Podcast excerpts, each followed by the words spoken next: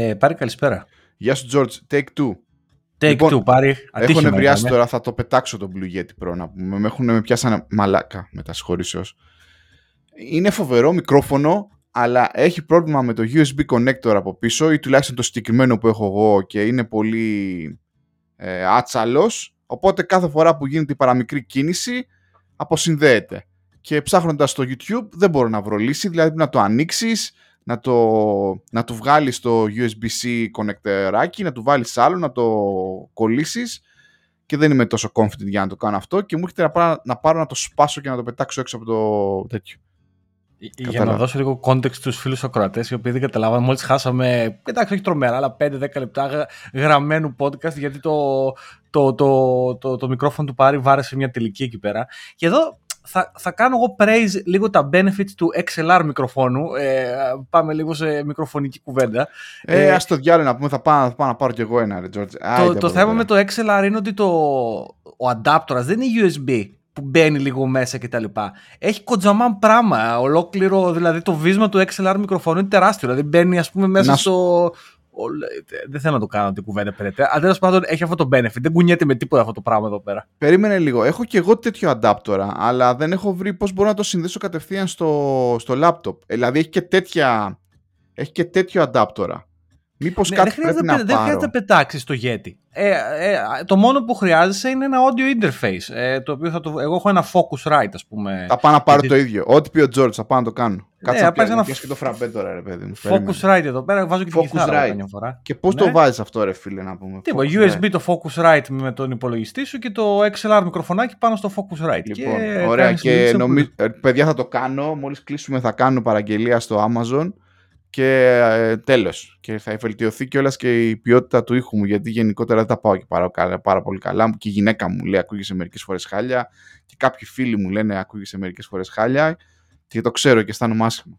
Γενικά μας έχει βασανίσει αυτό το, το μικροφωνάκι. Ε, λέγαμε στο προηγούμενο κομμάτι το οποίο χάσατε και χάσαμε κι εμείς και το χάσαμε όλοι ότι απήχαμε το προηγούμενο σουκού διότι οι bad guys μαζευτήκανε στο, στο Casa de Paris και κάναμε barbecue εκεί πέρα ε, και λέγαμε ότι υπάρχουμε σε αυτή την παρέα έχουμε αυτό το, τα distinct έτσι, ο Πάρης αναλαμβάνει την, ε, την οργάνωση και εγώ ε, με το δικό μου μετερίζει αναλαμβάνω το ψήσιμο ε, του, της όλης ε, φάσης. Ε, και, και γι' αυτό απήχαμε το προηγούμενο Ε, σουκού. Ναι, ε, έχοντας δύο μικρά μωρά, προφανέστατα, νομίζω ότι όσοι είναι γονείς καταλαβαίνουν, περνάς σε αυτή τη φάση της ζωής σου, όπου ε, είσαι τυχερός αν οι φίλοι σου, ας πούμε, δεν βαριούνται τόσο πολύ και έρχονται μία φορά στο τόσο να σε δουν. Το μόνο που μπορείς να τους προσφέρεις είναι μια προσπάθεια στο φαγητό, γιατί είναι και αυτό μια έξοδος για σένα. Τουλάχιστον στην ηλικία που είναι τα δικά μου παιδιά, είναι λίγο δύσκολα για βόλτες, τουλάχιστον μια- μια-δύο φορές που τα έχουμε προσπαθήσει. Οπότε είναι πάρα πολύ πιο εύκολο όταν ο Γιώργος και οι λοιποί έρχονται στο σπίτι και κάνουμε έτσι ένα barbecue. Συν το γεγονός ότι όπως έλεγα και στο George πριν, ε, νομίζω ότι μάλλον έχω γίνει μπαρμπαδάκι πια και αυτή η ζωή, η, η αποκεντρωμένη νέα μου ζωή σε προάστια ή έξω από το Λονδίνο πια, που έχει περισσότερο πράσινο και γενικότερα βγαίνεις έξω και γίνεσαι ένα με τη φύση, αρχίζει και μου αρέσει. Νομίζω ότι δεν, δεν θα ήθελα να γυρίσω στα προηγούμενα 5-6 χρόνια στο διαμέρισμα στο, στο κέντρο του Λονδίνου. Ε, την, πέρα, την περάσαμε αυτή τη φάση. Και νομίζω μετανιώνω, ότι... μετανιώνω, συγγνώμη, Γιάννη. μετανιώνω βέβαια γιατί θα μπορούσα να γνωρίσω το Λονδίνο λίγο καλύτερα. Βέβαια, τώρα που έχω αμάξει εδώ πέρα αποκεντρωμένα, νιώθω ότι μου αρέσει πιο πολύ η κατάσταση. Γιατί δειλά-δειλά κάνουμε κάποιες ε, εκδρομές, τέλος πάντων, πηγαίνουμε μισή ώρα μακριά από εδώ και βλέπουμε έτσι λίγο κάποιες πόλεις δεξιά και αριστερά και μου αρέσει. Ε, Βέβαια να πω ότι είναι, επι- θα, θα θεωρήσω επιτυχία ότι αυτό που λες ότι ξέρεις, δεν θα ήθελα να γυρίσω τα προηγούμενα πέντε χρόνια που σημαίνει, γιατί αυτό είναι η πρόοδος έτσι να αξιολογείς την τωρινή κατάστασή σου ως βελτιωμένη σε σχέση με, τη- με το παρελθόν και έλεγα επίσης πριν ότι εκεί που έχεις πάει τώρα εκτός όλα αυτά τα ωραία έχεις και τη φύση και έχεις ξεκινήσει εκεί δειλά-δειλά με λίγο με το τρέξιμο και με το, με το περπάτημα και με όλα αυτά και λέγαμε εκεί για το Strava ε, το οποίο είναι ένα χρήσιμο εργαλείο πάρει το Strava. Δεν ξέρω τώρα το, το δουλεύεις λίγο παραπάνω έτσι. Εμένα μου άρεσε αυτό που είπες πριν, ε, αλλά χάθηκε εξαιτίας του μικροφόνου μου, το οποίο θα το σπάσω ή θα πάρω το, πώς το είπαμε, Focus Pro Rite να πούμε αυτό. Ε, Μ' αρέσει πολύ εσείς που τρέχετε χρόνια.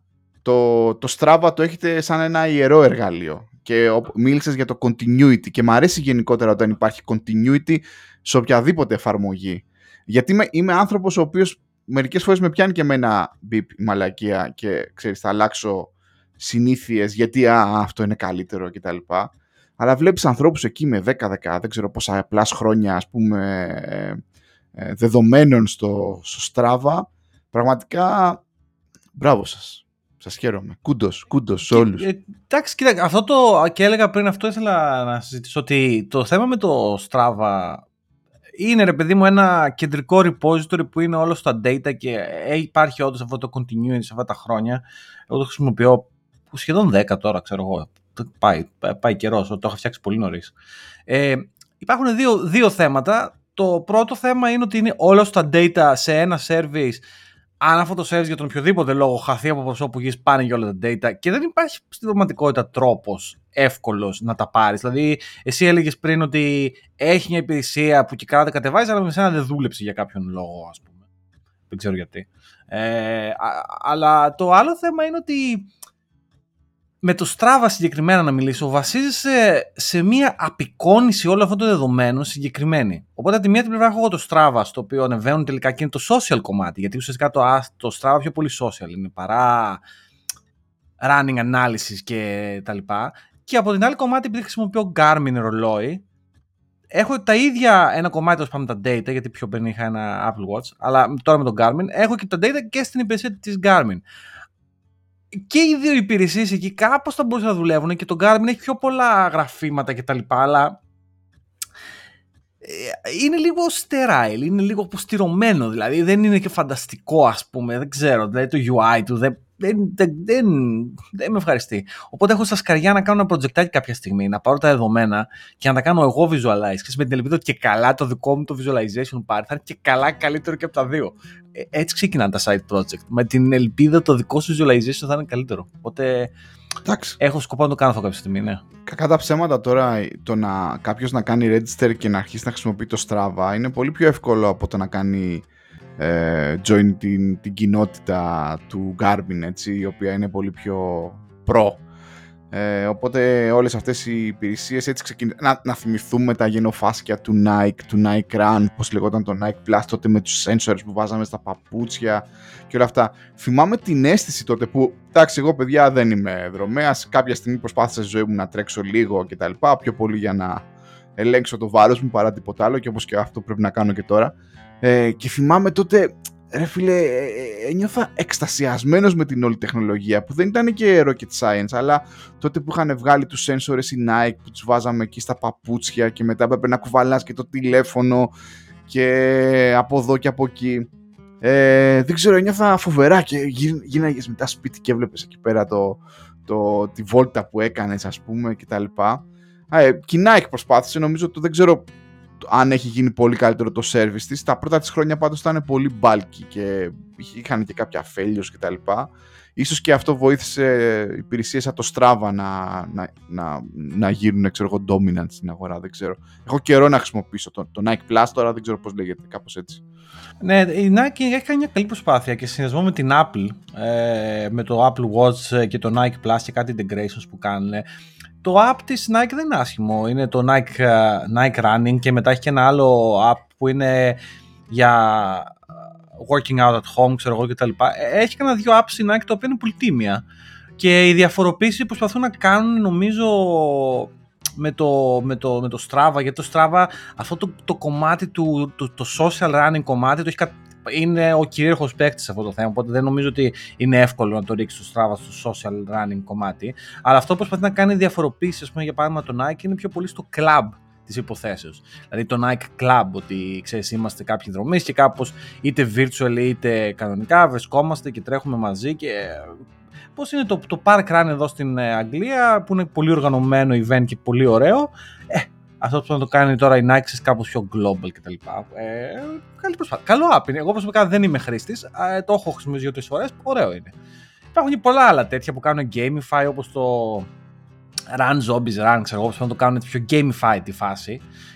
Εγώ προσωπικά θεωρώ ότι αυτό είναι gimmick και δεν δουλεύει, αλλά Δεν το λέω για μένα, μπορεί να το λέω για κάποιον άλλο. Οπότε δεν, ξέρεις, δεν, δεν, το, παίρνω, δεν το λέω και σαν Ευαγγέλιο.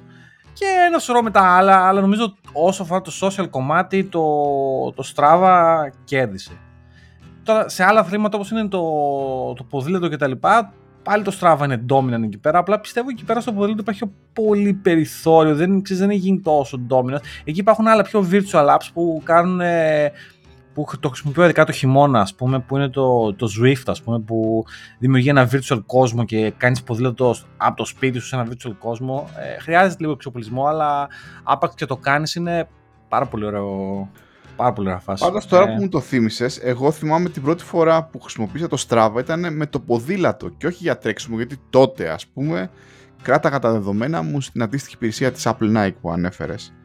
Ε, και μετά σκέφτηκα ότι μου άρεσε τελικά που το Strava ε, μπορούσε να είναι μια υπηρεσία που μπορεί να έχει όλες, όλες αυτές τις δραστηριότητες. Δηλαδή και το ποδήλατο, α, και τελικά δεν είναι και τόσο άσχημο για το τρέξιμο ε, ή για τον περίπατο ή οτιδήποτε. Έχει ένα σωρό τώρα και, και κολύμβηση και ένα σωρό, τρίαθλα, όλα τα πάντα. Δηλαδή, το, εντάξει, okay, ξέρεις. Μα ουσιαστικά δεν είναι κάτι rocket science όσο αφορά τη μεριά του Strava. Έτσι. Δηλαδή, παίρνουν τα data, τους κάνουν μια ναι, πολύ ναι, στοιχειώδη ναι, ναι. Visualization σε ένα γράφημα και μετά από εκεί και πέρα είναι το social κομμάτι, το οποίο ξέρεις. Θα, θα βάλουμε τα προφίλ μας. Εντάξει, του Γιώργου είναι προφανέστα πολύ καλύτερο. Το δικό μου παιδιά, τι να δείτε τώρα. Βόλτες τώρα με το καρότσι τα μικρά και λίγο αργούς περιπάτους. Αλλά έτσι για τη, για τη φάση θα ας μεγαλώσουμε το, το reach out στο Strava μας. Δεν ξέρω. Εσύ, George, καλύτερο, να πολλούς καλύτερο, Δεν έχω, το έχω ψηλό private, οπότε δεν είναι... Αλλά το καλύτερο είναι σχετικό, γιατί αυτό που έλεγα είναι ότι κοιτώντας τα data ανακαλύπτω ότι γενικά τα τελευταία 10 χρόνια είμαι σταθερός. Δηλαδή δεν έχει υπάρξει καμία σαφή βελτίωση, γιατί το θέμα είναι ότι εγώ δεν τρέχω τόσο πολύ, ή τουλάχιστον μέχρι πρόσφατα δεν έδρεχα με σκοπό ξέρεις, κάποιον χρόνο ή κάποια ταχύτητα. Για μένα ήταν πιο πολύ ένα mindful experience. Δηλαδή ότι ξέρεις, ήμουν present στη στιγμή, εγώ και ο εαυτός μου ξέρεις, και με βοηθούσε πνευματικά περισσότερο. Το σωματικό ξέρεις, ήταν ευχάριστο παράπλευρο πράγμα, ρε παιδί μου. Ε, τώρα τελευταία ίσως έχω αρχίσει και το σκέφτομαι και προσπαθώ και κάνω κάτι ασκησάκια ε, για να βελτιώσω την ταχύτητά μου κτλ. Δεν έχω αρκετό discipline να πω την αλήθεια, αλλά τέλος πάντων το, το, το, παλεύω για δικό μου, ξέρεις, για δικό μου κομμάτι. Αλλά ναι, αλλά μιλήσαμε για Apple ε, πάρει και θέλω να, να πηδήσουμε στο επόμενο θέμα. Γιατί δεν μιλήσαμε εμείς. Έχουν μιλήσει πάντα στα, ξέρετε, απλά πούμε και εμείς τη γνώμη μας. Ε, που βγάλε η Apple καινούργια πισιά πάρει, τα οποία αντικειμενικά είναι μια πάρα πάρα πολύ καλή προσπάθεια υπό την έννοια ότι πια ότι άκουσε το feedback έτσι. Δηλαδή έβλεπα το, ε, αυτό το event τέλος πάντων και διάβασα και κάποια πράγματα και δεν το πίστευα. Δηλαδή ξέρεις, λες και κάποιος στην Apple είπε εντάξει παιδιά ξέρετε κάτι ξεκολλάτε. Λένε εδώ και πέντε χρόνια όλοι τα ίδια. Βγάλτε αυτή τη ρημάδα την μπάρα είναι στο 95% των περιπτώσεων άχρηστη. Ε, με το πληκτρολόγιο εντάξει, η αλήθεια ότι έχουν κάνει δουλειά στα τελευταία πισιά, ήταν καλύτερο το πληκτρολόγιο τους.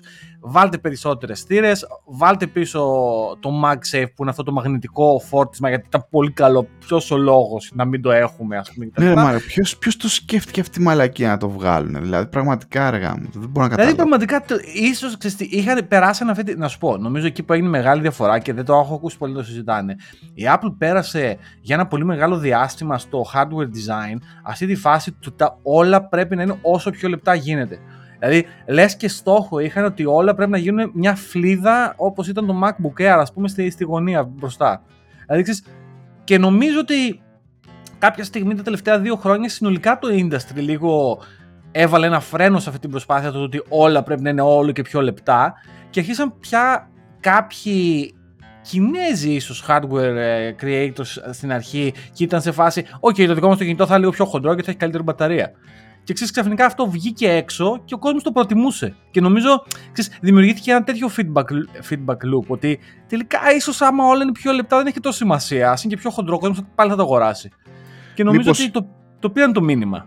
Μήπως και έγινε πιο χοντρό το PC. Οι πωλήσεις PC ανέβηκαν κιόλας και είδαν ότι χάνανε ένα μεγάλο μέρος της αγοράς δεν ξέρω, δεν έχω του αριθμού, αλλά νομίζω ότι κάτι τέτοιο πρέπει να γίνει.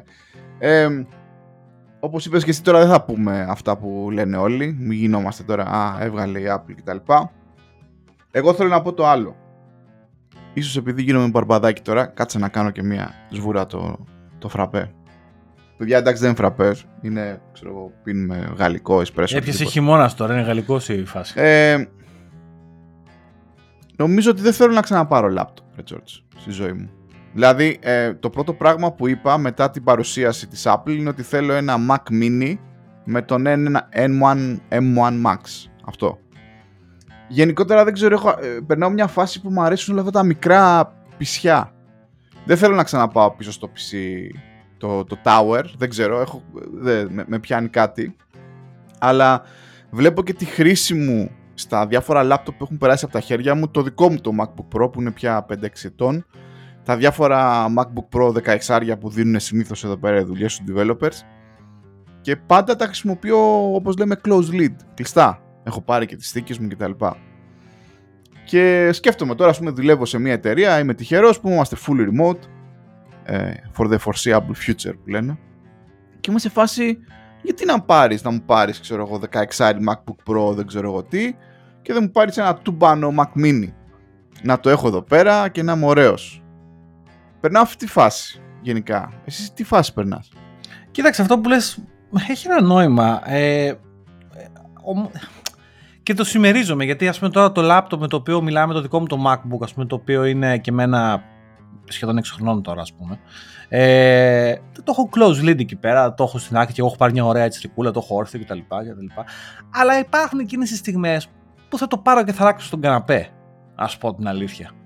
Ε, ή ας πούμε όταν είχα πάει η Ελλάδα τώρα πριν κάνα μήνα, ξέρεις, το είχα πάρει μαζί μου ούτε γάτα ούτε ζημιά, ξέρεις, ούτε να αναρωτιέμαι για οθόνες, ούτε τίποτα. Αυτό το benefit νομίζω έχει το laptop και εκεί, εκεί λίγο είναι το, το, το κέρδος, ότι προσφέρει και την εμπειρία του Mac Mini, κάτω το κλειστό στην άκρη φίλε, και την εμπειρία του μπορεί να το πάρεις ό,τι θες. Τώρα, αν αυτά τα use cases που είπα εγώ, ότι ο καναπές σκασίλει στα παιδάκια σου και θα πας να παίξεις τα παιδάκια σου. Ή ότι άμα ταξιδέψεις στην Ελλάδα δεν θες PC γιατί ξέρεις, θες να ηρεμήσεις το κεφάλι σου ή υπάρχει όντως μια οθόνη και κτλ. Τότε το Mac Mini αυτό που θα κάνει είναι θα σου γλιτώσει αυτά τα 500-600 ευρώ, λίρες, whatever, τα οποία πληρώνεις για την οθόνη. Αυτό είναι. Φιλαράκι. Την οθόνη του λάπτοπ. Ακριβώς όπως το λες. Βέβαια, όπως είπες και εσύ, είναι ανάλογα τον άνθρωπο. Δηλαδή, εγώ δεν είμαι άνθρωπος που θα κάτσει να δουλέψει στον καναπέ τουλάχιστον για τη δουλειά έτσι ποτέ δεν μπόρεσα γιατί θέλω να κάθομαι σε γραφείο με μεγάλη οθόνη κτλ. Ισχύει το σενάριο της επιστροφής στην Ελλάδα, πόσο μάλλον, α, τώρα που είναι και λίγο πιο ευέλικτα τα πράγματα, ξέρω εγώ, ένα καλοκαίρι θα ήθελα να δω, να με δω να πω, α, πάμε για ένα-ενάμιση μήνα στην Ελλάδα αντί για δύο εβδομάδες, μπορούμε να δουλέψουμε από το σπίτι για μερικές εβδομάδες έξτρα κτλ. Εκεί όμως τα τελευταία χρόνια έχω καταλήξει, έχω, έχω γεμίσει το, το σπίτι, τα σπίτια που πηγαίνουμε στην Ελλάδα με οθόνες. Δηλαδή, έχω πάρει μια οθόνη, έχω πει εκεί στους δικούς μου, ξέρεις τι, αυτή είναι η οθόνη μου, κάντε το τι θέλετε, ξέρω εγώ. Και όταν έρχομαι την χρησιμοποιώ. Την τελευταία φορά που πήγα Ελλάδα, το, περασμένο, το προπερασμένο καλοκαίρι, ε, μάλιστα, επειδή θα καθόμασταν αρκετά, και καθίσαμε δηλαδή, πακέταρα μαζί μου, εκτός από το MacBook Pro της δουλειάς, ωραία, και το Intel NUC PC μου για να παίζω games. Επειδή ήξερα ότι θα ήταν ένα καλοκαίρι ιδιαίτερο. Και ναι, εντάξει, ήταν μια χαρά, ρε φίλε. Το πήρα τον, τον NUC, το, το Hades εδώ πέρα, το Hades, τον, ε, τον Άδη, το Hades, ό,τι, ό,τι θέλω λέω. Λοιπόν, και έπαιξα και τα games μου και ήμουν ωραίος. Και λέω, να αυτό είναι, σιγά τι είναι, δύο κουτάκια είναι, τα βάζεις στη βαλίτσα, OK, okay, είναι δύο Δεν έχει διαφορά. Δεν ναι. έχει διαφορά. Το use case είναι αυτό, δηλαδή ότι με το laptop είναι σαν ένα Mac Mini με οθόνη ενσωματωμένη. Αυτό, δηλαδή, αν αυτό δεν αποτελεί για σένα ένα benefit ας πούμε ε, το Mac Mini είναι πραγματικά δηλαδή και ο φίλος μας ο Στάθης ας πούμε πρόσφατα πήρε ένα Mac Mini ας πούμε και μας έλεγε τις εντυπώσεις του ένα M1 και είναι φανταστικό και γενικά ο M1 είναι φανταστικός επεξεργαστής Εντάξει, του μπάνιασε τώρα, το του μπανιάσανε και καλά κάνανε.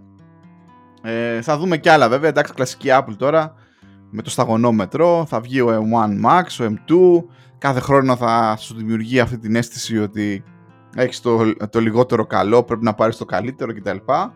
Όπως και να έχει η Apple μάλλον, ε, όχι μάλλον, ε, κατάφερε να κάνει το όνειρό της πραγματικότητα μετά από πολλές δεκαετίες γιατί δεν είναι και δύσκολο και σωστά λένε και σε διάφορα άρθρα να, να δημιουργήσει τη δική της κλειστή τεχνολογία σε ό,τι έχει να κάνει με τους επεξεργαστές που θα δουλεύει γάντι με τα λειτουργικά της συστήματα και όλα αυτά και μπράβο, της μαγιά τους γιατί τελικά αυτοί βλέπαν 20 χρόνια μπροστά. Διάβαζα ένα άρθρο, ένα άρθρο που έλεγε ότι αυτοί είχαν ξεκινήσει γενικότερα το, το φλερτ με, τους ARM, με την ARM τεχνολογία εδώ και πάρα πολλές δεκαετίες. Καταλαβαίναν ότι δεν μπορούσαν ξαφνικά να μπουν στην business να φτιάχνουν ε, τσιπάκια. Ε, πόσο μάλλον και η ARM τεχνολογία δεν ήταν τόσο ματσούρα ας πούμε, για τις ανάγκες τους, αλλά σιγά σιγά εκεί με τα πρώτα iPod αρχίσανε, μετά ξεκίνησαν με το iPhone κτλ. Και είναι, είναι φοβερό ρε φίλε, μου δημιουργήθηκε τώρα μία, μία ερώτηση, μία, μία πορεία. Δεν έχει να κάνει με την Apple σαν.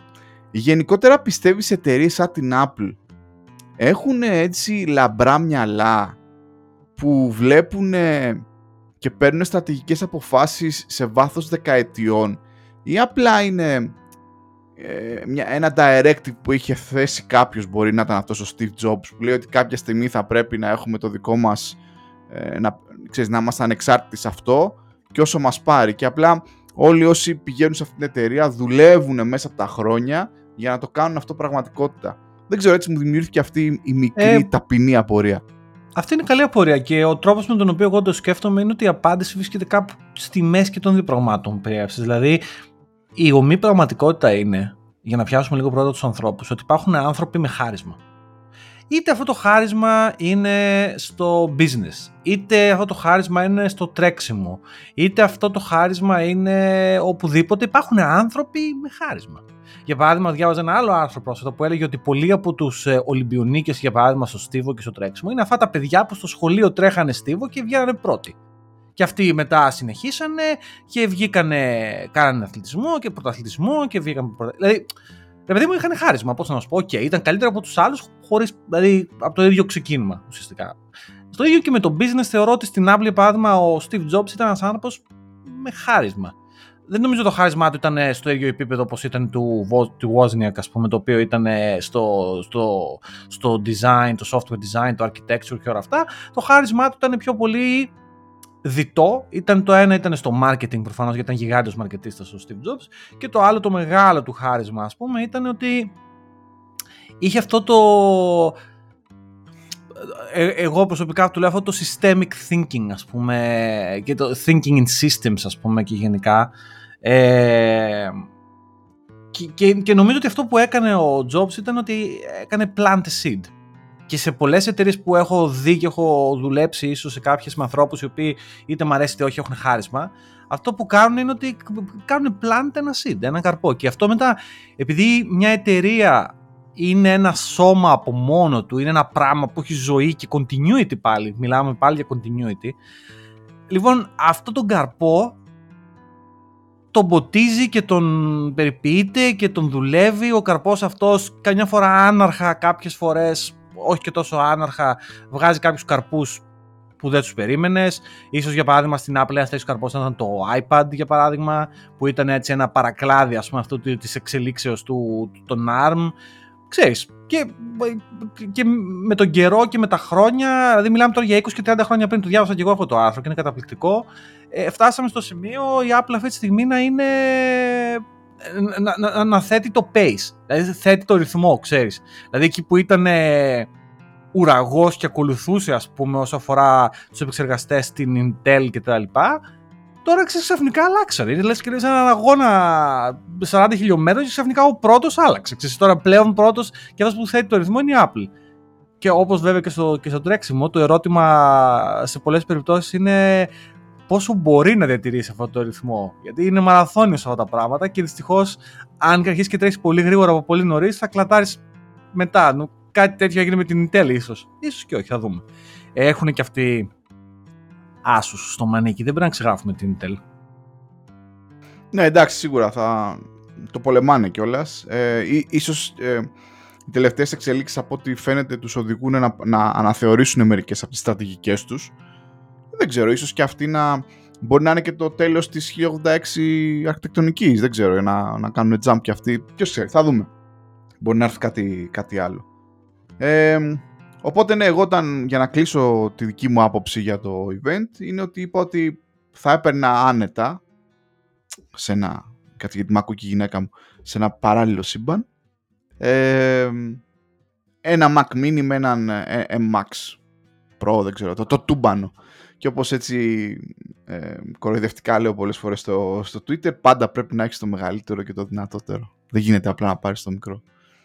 Πλάκα κάνω βέβαια. Εγώ μάλλον δεν θα έπαιρνα το M1 Max ε, πάρει. Εγώ θα έπαιρνα τον M1 Pro με, με, τα 10, με τους 10 πυρήνες και τα λοιπά, γιατί νομίζω ότι ήταν λίγο πιο practical. Δηλαδή, τι θα τον κάνω τον M1 Max, ε, τι θα κάνω; Εντάξει ρε φίλε, δεν έχεις αυτή την ανασφάλεια που πάντα πρέπει να έχεις το δυνατότερο μηχάνημα, δεν ξέρω. Ε, μάλλον όχι, μου φύγει αυτό σε κάποια φάση. Γιατί πραγματικά τι θα κάνω, να κάνω develop API, ας πούμε, σε Node.js, τι θέλω δηλαδή. Νομίζω αυτά τα μηχανήματα είναι πιο πολύ για 3D designers, audio designers, που θέλουν πραγματικά hardware ε, acceleration κτλ. Για μένα δεν νομίζω δηλαδή.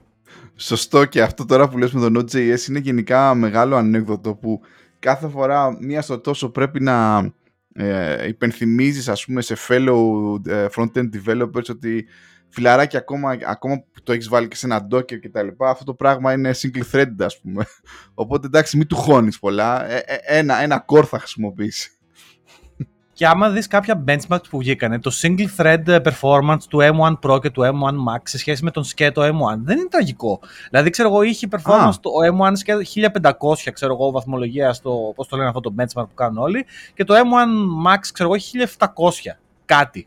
Δηλαδή μιλάμε τώρα για 200 μονάδες διαφορά που δεν είναι ας πούμε και το τέλος του κόσμου. Σε single threaded δεν έχει μεγάλη διαφορά. Εκεί που πετάει είναι σε multithreading, αλλά δεν είναι ναι. πολλές εφαρμογές που κάνουν utilize το multithreading performance, ας πούμε, του, του M1 Pro και του M1 Max. Ή ε, ίσως, ξέρω εγώ, αυτά τα 3D design και τα audio design κτλ. Τα, τα cores του M1 Max είναι clocked παραπάνω, δεν ξέρω, διάβασες, δεν το, δεν το πρόσεξα αυτό. Μήπως είναι λίγο παραπάνω clocked από τα του Pro; Μπορεί. Η αλήθεια είναι ότι εγώ διάβασα το που είναι η μεγάλη διαφορά, οπότε ό,τι και να πω θα είναι, δεν το έχω διαβάσει, δεν έχω ιδέα τι, ποια είναι η διαφορά υποψιάζομαι σε, σε L1, L2 memory και κάποια ναι, bus speeds, ίσως ναι. ακριβώς. Δηλαδή, νομίζω κάπου εκεί βρίσκεται η διαφορά. Συνήθως δηλαδή με το design των επεξεργαστών και σε hardware επίπεδο, κάπου εκεί πέρα παίζει την μπάλα. Αλλά in any case, εγώ προσωπικά δεν θα έπαιρνα τον M1 Max, τον θεωρώ χαμένα λεφτά υπ' αυτήν την έννοια. Θα έπαιρνα τον M1 Pro με τα 10 cores και 16 GB μνήμη, αντί για 32, μου φαίνεται overkill για προσωπική χρήση. Αυτό το μηχανήματάκι θα έπαιρνα εγώ δηλαδή. Και η ερώτηση τώρα, Γιώργο, είναι θα το πάρεις; Ε, κοίταξε πάρει, θα σου πω, είναι πάρα πολύ ωραία το M1 ε, Pro με τα 10 cores και τα 16 GB μνήμη και τη φανταστική οθόνη, αλλά είναι πάρα πολύ ωραία και τα 1200-1900 χιλιαριά που ζητάνε στον τραπεζικό μου λογαριασμό. Οπότε αυτή τη στιγμή μάλλον δεν θα τον πάρω ή θα μείνω εκεί με το, με το μηχανηματάκι με αυτό το 6 χρονών, μέχρι που θα μου σπάσει παντελώς τα νεύρα, διότι πνέει τα λίστια είναι η αλήθεια, σε επίπεδο hardware, αλλά σε, σε επίπεδο ποιότητας κατασκευής. Δηλαδή είναι απίστευτο. Τα δύο από τα τέσσερα USB που έχει το δικό μου το μηχάνημα αυτή τη στιγμή δεν είναι, λειτουργούν. Είναι, είναι loose, δεν ξέρω τι είναι και ξεκολλάει το USB και συνδέεται, συνδέεται και μου σπάει τα νεύρα. Οπότε έχω μείνει από τα τέσσερα, χρησιμοποιώ τα δύο USB-C τέλος πάντων που μου σπάει τα νεύρα. Και επίσης επειδή το δικό μου είναι το πρώτο MacBook Pro που έγινε redesign με το καινούριο το πληκτρολόγιο, το πληκτρολόγιο είναι επικώς απαράδεκτο. Είναι εφιαλτικά κακό, δεν είναι απλά κακό, είναι κάκιστο. Και γενικά έχει πάθει και μια άλλη νύλα. Δεν ξέρω, ε, έχουν καεί τα ηχεία, αλλά δεν έχουν καεί με την έννοια ότι δεν ακούγονται.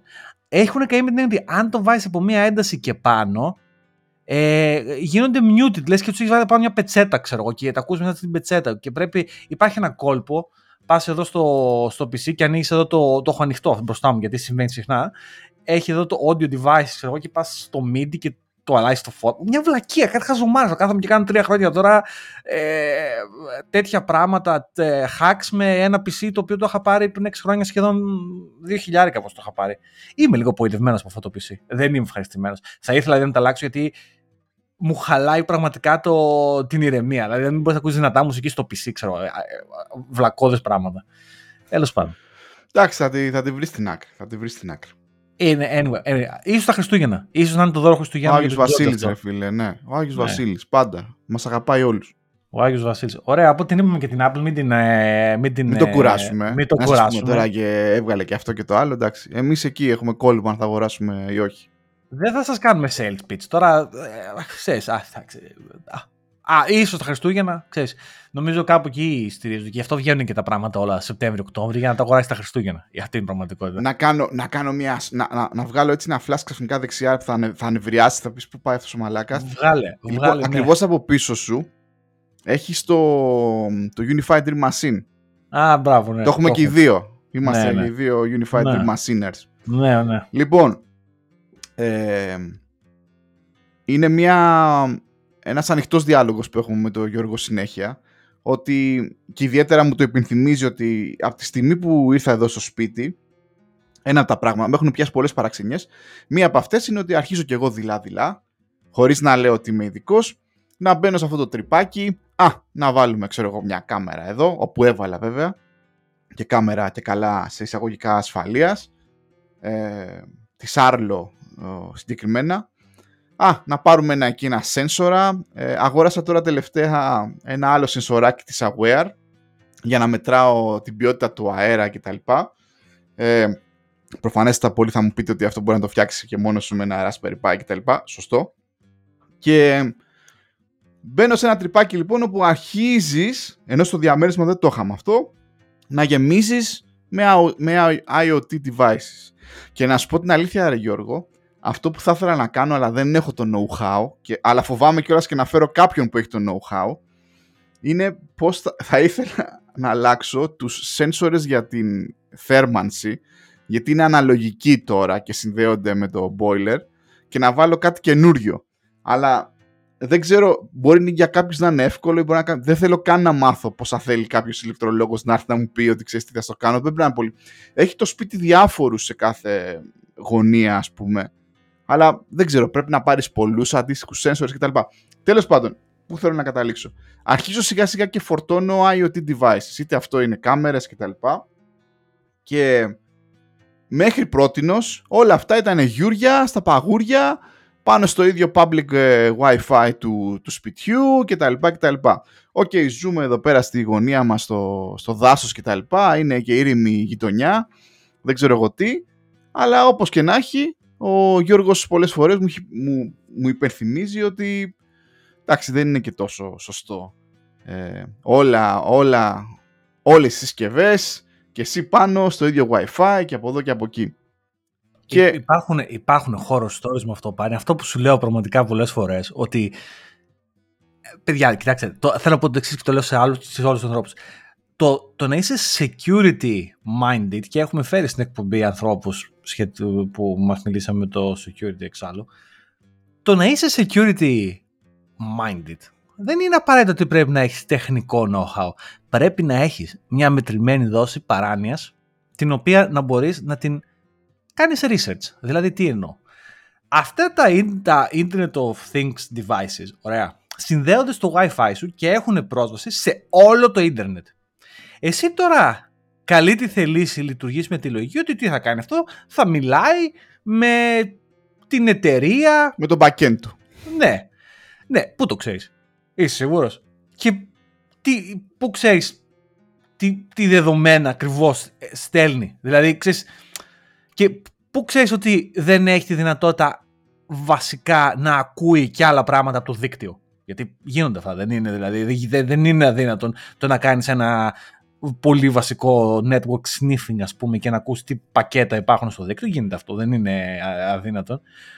Οπότε ο λόγος για τον οποίο εγώ επένδυσα σε ένα τέτοιο advanced router το οποίο είναι και λίγο βλακώδης σε κάποια ζητήματα τέλος πάντων αλλά anyway ε, είναι ότι αυτό προσφέρει την δυνατότητα να δημιουργείς διαφορετικά Wi-Fi δικτυάκια τα οποία το ένα με το άλλο είναι παντελώς αποκομμένα. Δηλαδή είναι σαν, σαν να είναι το ένα στη μία όχθη του ποταμού και στο άλλο στην άλλη όχθη του ποταμού.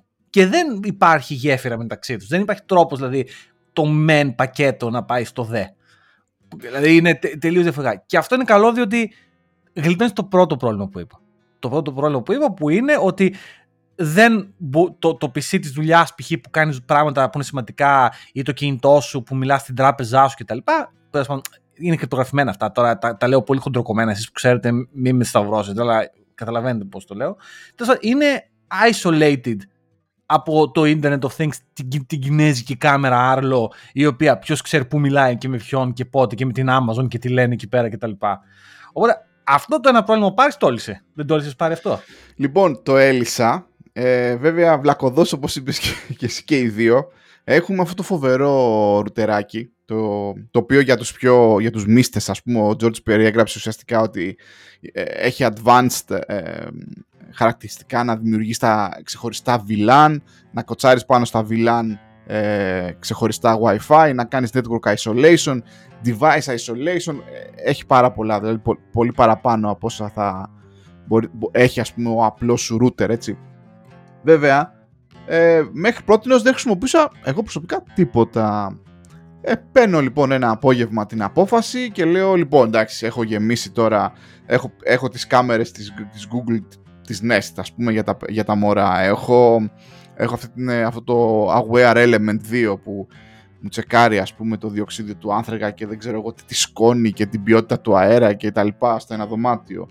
Έχω το ένα, έχω το άλλο ε, έχω μέχρι και το, την πρίζα του αυτοκινήτου. Άκου να δεις τώρα. Η πρίζα του αυτοκινήτου, το οποίο μόλις τώρα θυμήθηκα, το έχω από χθες το βράδυ ακόμα στο καλώδιο και δεν έχω βγει έξω να το κάνω. Ε, ακόμα και αυτό θέλει να συνδεθεί με το Wi-Fi σου για να στέλνει δεδομένα στην εταιρεία. Ας πούμε τα στατιστικά για το πόσες κιλοβατόρες χρησιμοποιείς, γιατί υπάρχει app. Έχω λοιπόν όλο, όλο αυτό το συμφερτό και τον έχω έτσι χήμα. Ξεκινάω λοιπόν με το Dream Machine γιατί ξέρουμε και οι δύο ότι υποστηρίζει αυτά τα, τα features και δεν δούλευε τίποτα. Και είμαι σε φάση, όπως ήμουνα με το μικρόφωνο, θα το πάρω και θα το πετάξω κάτω από το δεύτερο. Ε, τέλος πάντων, βλακοδός συνειδητοποίησαμε με τον George ότι αυτό είναι βέβαια δικό τους λάθος, έτσι. Ότι ναι, μεν αυτό το... λέω ότι είναι βλαμμένο το Dream Machine. Ναι, δεν φταίμε εμείς τώρα σε αυτό. Το, το Dream Machine σου λέει είμαι, είμαι updated, το operating system όλα καλά αυτόματα αλλά το router κομματάκι του, το network facility, δεν ξέρω πώς το λέει, έχει άλλο, άλλο update process, το οποίο είναι κρυμμένο ας πούμε μέσα σε ένα μενού που πρέπει να το, το βρήκα κα, κατά τύχη και μου είπε ότι μεγάλα δεν με έχεις κάνει update εδώ και ένα μισή χρόνο, ξέρω από τότε που με έχεις. Και με το που έκανα update, προφανέστατα όλα δούλεψαν και τα, ε, για να μην πολυλογώ, γιατί το έχω, έχω μακρηγορήσει, έφτιαξα ξεχωριστό VLAN με συγκεκριμένο range από IP, ε, έβαλα συγκεκριμένες συσκευές να συνδέονται στο συγκεκριμένο VLAN αν είναι με καλώδιο. Έφτιαξα ένα WiFi πάνω από το VLAN αυτό. Τους είπα να συνδέονται εκεί, να παίρνουν τους IP τους κτλ. Και OK, okay, εντάξει, δεν είναι ότι καταφέραμε τα τέτοια, αλλά να αρχίσουμε τουλάχιστον να εκμεταλλευόμαστε λίγο όλες αυτές τις, όλα αυτά τα features, ας πούμε. Και έχει ακόμα άλλα πολλά τα οποία φοβάμαι να τα ενεργοποιήσω, γιατί δεν ξέρω πόσο μπορεί να επηρεάσουν κάποιες από τις συσκευές ε, δηλαδή device isolation σε επίπεδο πολύ low level κτλ. Ε, ναι, και μετά φτάνει τα επόμενα. Δηλαδή, για παράδειγμα, άμα τη συσκευή σου λέει ότι εγώ μιλάω με τους server της Amazon π.χ., ξέρεις, μπορείς να το κάνεις, να τον μπλοκάρει, να μιλάει μόνο με αυτά τα πράγματα και με τίποτα άλλο. Αλλά μετά, τέλος πάντων, τώρα, OK. Okay. Κάπου εκεί είναι που είπα στην αρχή ότι πρέπει να βάλει ένα φρένο στην παράνοια. Και ε, αλλά κάτι είναι και αυτό. Anyway, απλά εκεί που καταλήξαμε τον Πάρη είναι ότι ε, το, το, το, αυτό πάλι ξαναλέμε για hardware και software design και το cooperation και το συνδέουμε και με την Apple πριν. Εκείνη είναι η διαφορά μιας εταιρείας σαν την Apple με τη Ubiquiti, ας πούμε. Ότι όταν η Apple θα κάνει update, θα τα κάνει update όλα. Μία φορά, καληνύχτα. Γι' αυτό πλήρωσε 2.000. Όχι μόνο για το hardware και για το integration, για όλα αυτά. Ενώ έχετε Ubiquity που θέλει να το παίξει η Apple και χρεώνει ό,τι χρεώνει και το γενικότερο, γενικότερη κατάσταση με, το, με τα integration μεταξύ των ίδιων των δικών τους κομματιών είναι αστεία τώρα. Δηλαδή, καθόμασταν και ψάχναμε δύο άνθρωποι που είναι το update για το network element, αν είναι δυνατόν. Και το, το φοβερό είναι ότι η Ubiquity πραγματικά, αλλά εγώ το πιστεύω, δηλαδή, εμένα μου αρέσει ακόμα η συσκευή και μου αρέσει και το UI, να σου πω Είναι πολύ καλύτερο σε σχέση με κάποια άλλα πράγματα. Ξέρω ότι εδώ πέρα θα υπάρχουν κάποιοι ζήλωτοι και θα πούνε Όχι, όχι, αυτός ο router έχει πολύ καλύτερα. Είναι πολύ πιο φιλικό τα, η router, δηλαδή το Dream Machine είναι πολύ πιο φιλικό ακόμα και για άσχετους, γιατί δεν είμαστε network experts. OK, okay, έχουμε από τη δουλειά μια εμπειρία. Σε σχέση με άλλα ρουτεράκια. Ακόμα και αυτοί λοιπόν που πλασάρονται ότι είμαστε η Apple του networking στις συσκευές αυτές, ε, τα έχουν κάνει λίγο σαλάτα εκεί πέρα. Πρέπει να ψάχνουμε σε μενού και ιστορίες. Ναι. Τέλος πάντων, αυτά για τα, για τα δικτυακά μου εδώ πέρα. Ψαχνόμαστε εδώ με τον Μπάρι να πούμε. Ε, εγώ να σου πω, ακόμα δεν έχω βιλάνι, γιατί η αλήθεια είναι ότι ένας άνθρωπος σε ένα σπίτι ε, δεν έχω και τόσο. Δηλαδή έχω το. Ξέρω εγώ, έχω το Xbox. Θα μπορούσα να βάλω το Xbox, ξέρω εγώ. Και α, αυτό που έχω για την τηλεόραση, ένα σαχλίνια σαχλαμάρα για να συνδέω γιατί τα, είναι παλιά η τηλεόραση μου και τα smart features είναι αστεία. Οπότε έχω ένα. Δεν, έχω, δεν θυμάμαι πώς το λένε. Έχω ένα άλλο, όχι το Apple TV, έχω ένα άλλο το σπίτι. Ε, δεν τα έχω βάλει. Τεμπελιά. Αλλά μου πεις γιατί, δύο πράγματα, δύο πράγματα. Αλλά ναι. Ε, OK, okay, τα είπαμε και αυτά Πάρη και έχουμε και ένα. Ανέφερες ε, ε, ένα άλλο θέμα τη προάλλες και μάλιστα έχουμε και ένα link εδώ πέρα. Μ' άρεσε πάρα πολύ. Πάμε λίγο σε άλλα λιμέρια τώρα. Πάμε λίγο στο, στο εργασιακό. Ε, και είχες είχες ποστάρει ένα πολύ ωραίο link για το οποίο υπάρχει μια καμπάνια. Τώρα δεν κατάλαβα τι είναι αυτό το site. Το οποίο το site λέγεται The Organized Network και είναι το, το, το link είναι the.organized.network το οποίο τέλος πάντων να μην μιλήσω για αυτά τα TLDs τα οποία τα θεωρώ τραγικά αλλά anyway και είναι μια καμπάνια τέλος πάντων η οποία λέει ε, Stop giving three month notice periods to non-managerial staff. Κοινώς, όταν είσαι μια δουλειά, δεν ξέρω αν ισχύει στην Ελλάδα αυτό. Μάλλον θα ισχύει, δεν έχω δουλέψει ποτέ στην Ελλάδα. Αλλά όταν υπογράφει συμβόλαιο για μια δουλειά, έχει έναν όρο μέσα πόσο notice πρέπει να δώσεις για να φύγεις. Και τις περισσότερες φορές, ειδικά τα προηγούμενα χρόνια, ήταν ένας μήνας όταν είσαι προγραμματιστής. Ε, ένα μήνα, έλεγες Φεύγω. Και σε ένα μήνα έφυγες. Τώρα τελευταία έχει δημιουργηθεί μια μόντα η οποία πρέπει έχουν βάλει κάτι.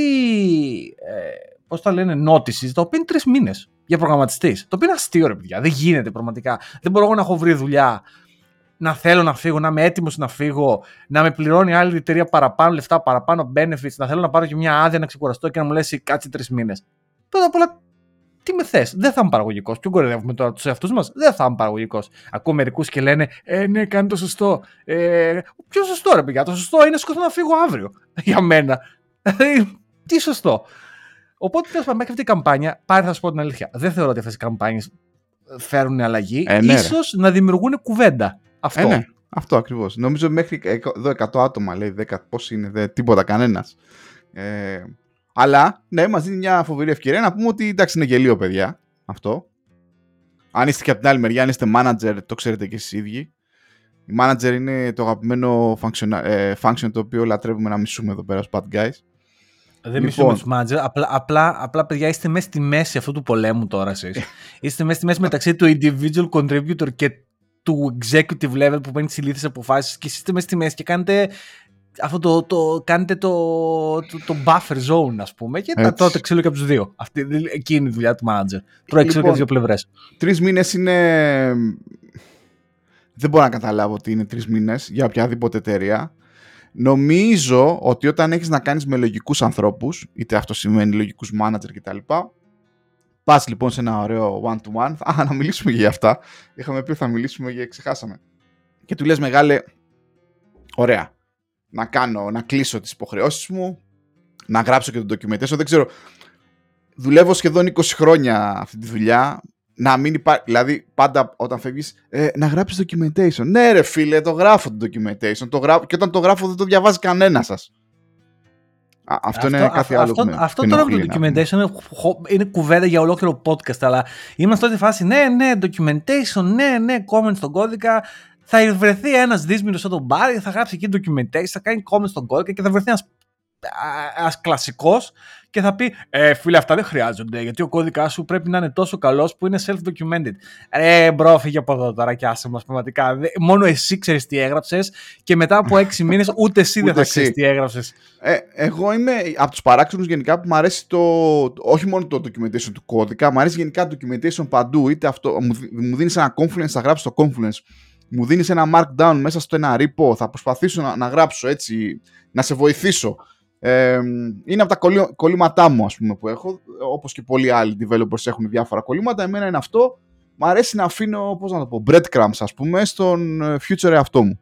Τους στείλει να σου εξηγήσω εδώ πέρα τι κάνει αυτό το σύστημα ρε παιδί να σου το εξηγήσω έτσι με, με, με ένα φραπεδόβιο τρόπο για, γιατί λένε, λένε, λένε όλοι ας πούμε με το documentation ή ξέρω εγώ κάθονται developers και ομάδες και πλακώνονται στα merge request, στα PR request για, για το κόμμα και το πώς είναι ο κώδικας και χάνουμε την ουσία, έτσι. Δηλαδή, όπως λες και εσύ, μετά από 6 μήνες κανείς δεν ξέρει πώς δουλεύει ο κώδικας, κανείς δεν ξέρει πώς αυτό το service, ας πούμε, ε, ε, είναι μέσα στην ε, όλη, ε, ξέρω εγώ, τι κάνει μέσα σε ένα πολύ πιο πολύπλοκο περιβάλλον. Κανένας δεν φτιάχνει ένα abstract diagram να μας δείξει πώς, πώς κινείται η πληροφορία από εδώ, από εκεί, τι συμβαίνει εδώ κτλ.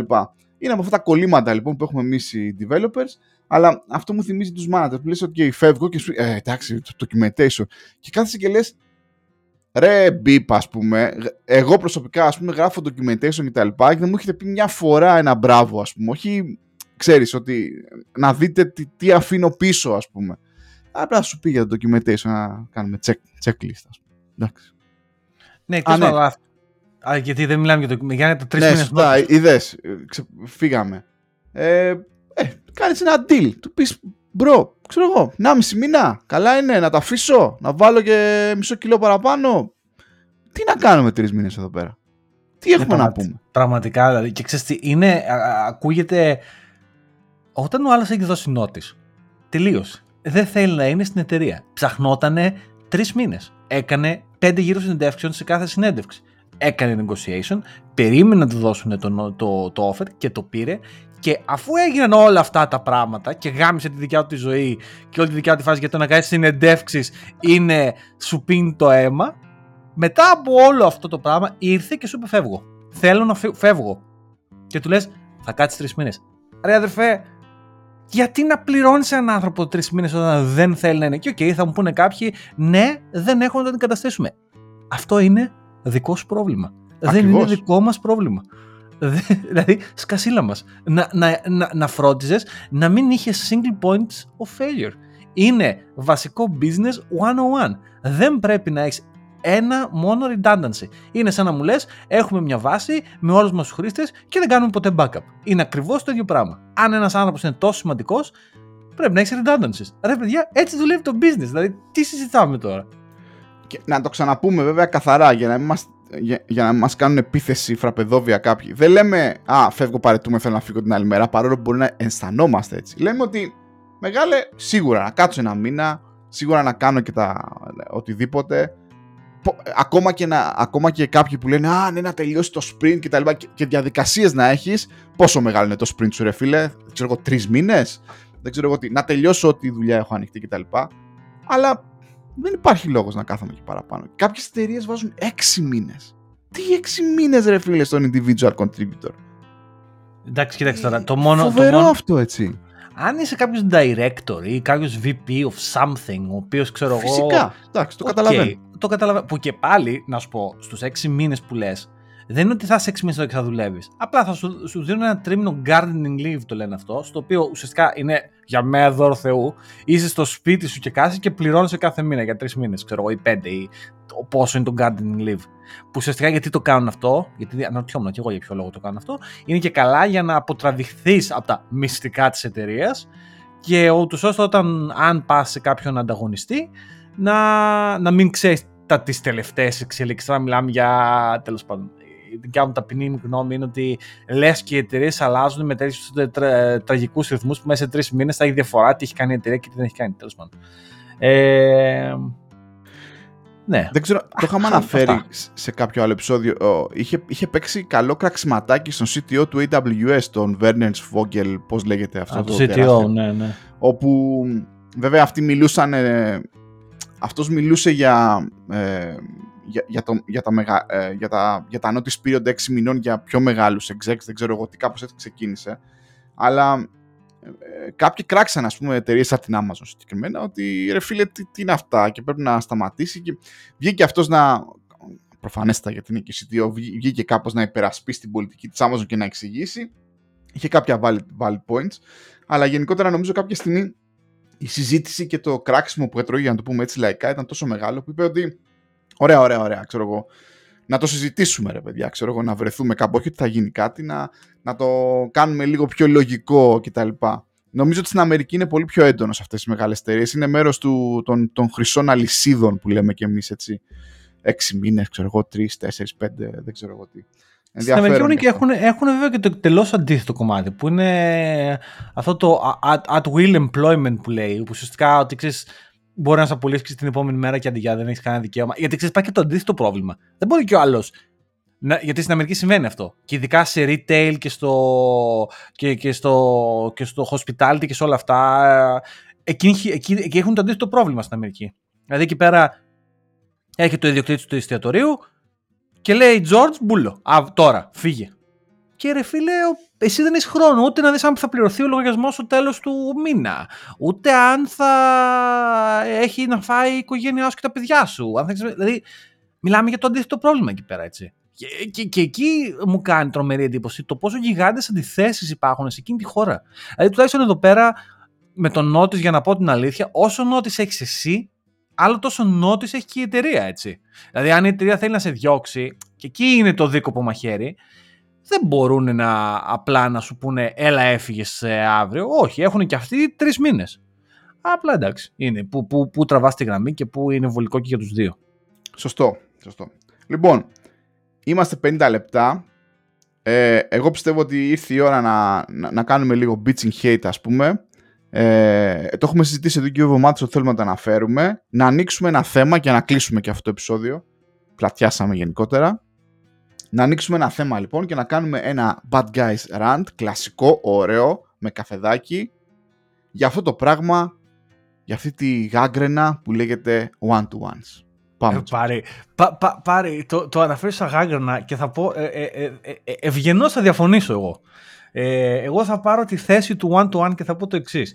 Το one-to-one είναι από τα πιο χρήσιμα εργαλεία στη φαρέτρα ενός manager και ιδιαιτέρως δε θα έλεγα ότι θα έπρεπε να είναι για έναν manager, people manager βασικά, θα έπρεπε να είναι το σημαντικότερο πράγμα με το οποίο ασχολείται. Το οποίο δυστυχώς αυτό δεν ισχύει. Για ποιο λόγο, κατά τη γνώμη μου, για το λόγο για τον οποίο κάποιος γίνεται manager, όχι για τους σωστούς λόγους. Το έχουμε ξαναπεί εκατομμύρια φορές. Όχι γιατί είναι καλός στο communication με άλλους ανθρώπους. Όχι στο ότι είναι καλός στο να κάνει active listening. Όχι στο ότι είναι καλός να θέλει να κάνει promote την καριέρα και των υπαλλήλων του και της ομάδας συνολικά. Γίνεται γιατί ήταν καλός Java developer. Άσχετος λόγος, καμία σχέση. Ο Πάρης είναι ο καλύτερος Java developer που έχουμε, να τον κάνουμε manager. Τι λένε μεγάλη, τι σχέση έχει το ένα με το άλλο; Γιατί να το κάνεις αυτό το πράγμα; Anyway, το θέμα με τα one-to-ones και τα κακά one-to-ones που καταλήγουν να γίνονται βαρύδι και μάστιγα όπως λες, είναι ότι γίνονται με τον λάθος τρόπο. Δηλαδή θα πω εγώ δεν έχω, γίνει, δεν έχω υπάρξει πολλές φορές να κάνω manage directly και ποτέ δεν έχω κάνει officially directly manage. Ε, είχα κάνει unofficially mentor και τα λοιπά, κάποιους ανθρώπους και τα λοιπά. Και κάναμε έτσι έναν επίσημο one-to-one. Το one-to-one δεν είναι η ώρα εκείνη για την οποία θα μιλήσει για τη δουλειά που κάνει ο άλλος με άποψη τα deadlines. Δεν ξέρω, ίσως αν είναι στην ατζέντα και θέλει ο υφιστάμενός σου να το κάνει, κομπλέ, μίλα. Αλλά δεν θα, είναι, δεν θα έπρεπε να είναι αυτό που θα είναι ο δικός σου στόχος. Δηλαδή, το one-to-one pass και πρέπει να μιλήσεις για άλλα πράγματα. Πώς ε, Πώς δουλεύεις μες στην ομάδα, για παράδειγμα. Πώς είναι. Ε, ξέρω εγώ. Πώς μπορούμε να σε κάνουμε καλύτερο. Ε, την καριέρα σου. Την, δηλαδή, εντάξει. Και προφανώς τι θέματα έχει να σου, να σου μιλήσει ο άλλος άνθρωπος. Το πιο σημαντικό είναι να, είσαι, να ακούς actively τι σου λέει. Και όχι απλά να. Α, να θες να τελειώσει αυτή η ώρα. Αν δεν θες και δεν γουστάρεις, μην το κάνεις, bro. Ε, είπες πολύ ωραία πράγματα, οπότε με, με βάλε σε σκέψεις. Λοιπόν, καταρχήν κάνω ένα βηματάκι πίσω. Ω ε, individual contributor ή οτιδήποτε, ας πούμε, ίσως ακούστηκε η εισαγωγή μου ε, κάπως έτσι έντονη. Είναι ένα ενδιαφέρον εργαλείο. Εγώ προσωπικά σαν επαγγελματίας το γνώρισα τα τελευταία 6-7 χρόνια. Στα, ξέρω εγώ, στο, στο πρώτο μισό της καριέρας μου στην Ελλάδα δεν υπήρχε αυτό.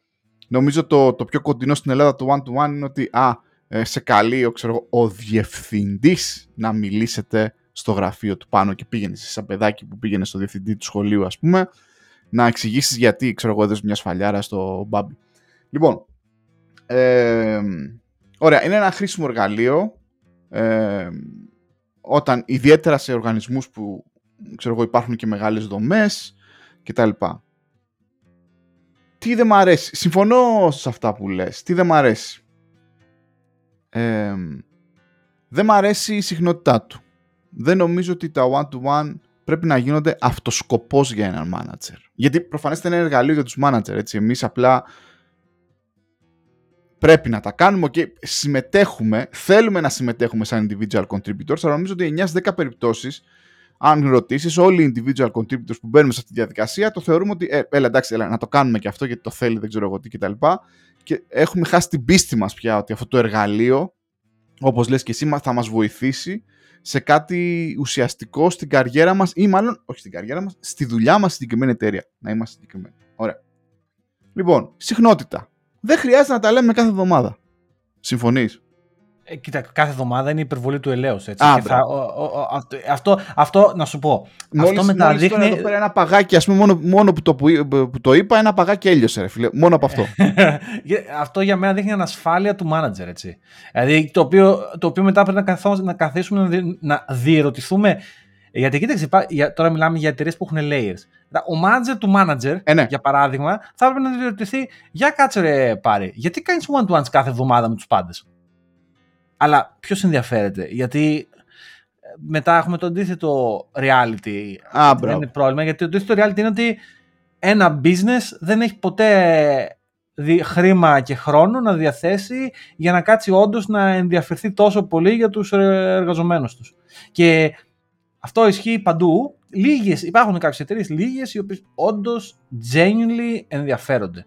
Ε, για παράδειγμα, μίλαγα με το, με το φίλο μου τον Γιώργο εχθές. Είχα βγει με ένα φίλο μου, δουλεύει σε μια international εταιρεία, όπου η εταιρεία ενδιαφέρθηκε για τους υπαλλήλους και λέει ότι κάθε δεύτερη Παρασκευή δεν δουλεύετε ok, be available, δηλαδή να είσαι, ξέρω εγώ, μην τυχόν σπάσει κάτι, αλλά δεν κάνουν expect να δουλέψετε, αράχτε κάθε δεύτερη Παρασκευή, είναι τόσο το mental strain, δουλεύετε τόσο πολύ παραπάνω όταν είστε work from home, δεν είναι τίποτα σαν τους Αμερικούς που πιστεύουν ότι άμα είσαι στο, από το σπίτι κολοβαράς, αυτοί το καταλαβαίνουν, δουλεύεις όντως παραπάνω γιατί δεν υπάρχουν φρένα και σου λένε ναι, μιλήσαμε, ακούσαμε, κάθε δεύτερη Παρασκευή δεν κάνει τίποτα. Φανταστικό. Υπάρχουν και αυτές οι ιδέες. Μην λέμε δεν υπάρχουν. Αλλά είναι σπάνιες, πολύ σπάνιες. Οι περισσότεροι ενδιαφέρονται, οπότε δεν υπάρχει. Πάλι στο ίδιο πρόβλημα γυρνάμε. Δεν υπάρχει training πώς γίνεσαι καλός manager. Αν ήσουν τυχερό στη ζωή και είχες κάποιον καλό manager ή αν μόνος σου διαβάσεις βιβλιογραφία και ενδιαφερθείς. Τελείως πατρικά. Μόνο Ωραία. ή μητρικά. Απαντήσαμε λοιπόν ότι στο θέμα της συχνότητας, έτσι. Και αν είστε εσείς manager και το κάνετε κάθε εβδομάδα, λοιπόν, εμείς οι bad guys σας λέμε μαζί με τα παγάκια μας και τους φραπέδε μας, είναι λάθος. Σταμάτησέ το αυτό. Κανείς δεν το γουστάρει. Πραγματικά, αν μπορούσε ο, ο individual contributor της ομάδας να στο πει, θα στο έλεγε. Ωραία. Συνεχίζουμε τώρα. Δεύτερο layer.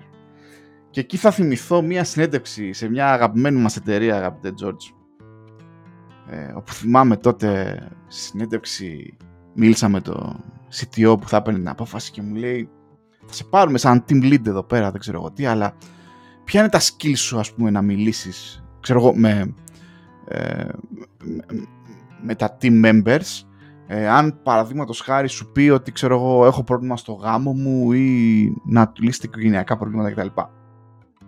Το θυμάμαι αυτό κτλ. Δηλαδή το, το έβαζε σαν το ότι ξέρεις, υπάρχει και αυτό το aspect, ας πούμε.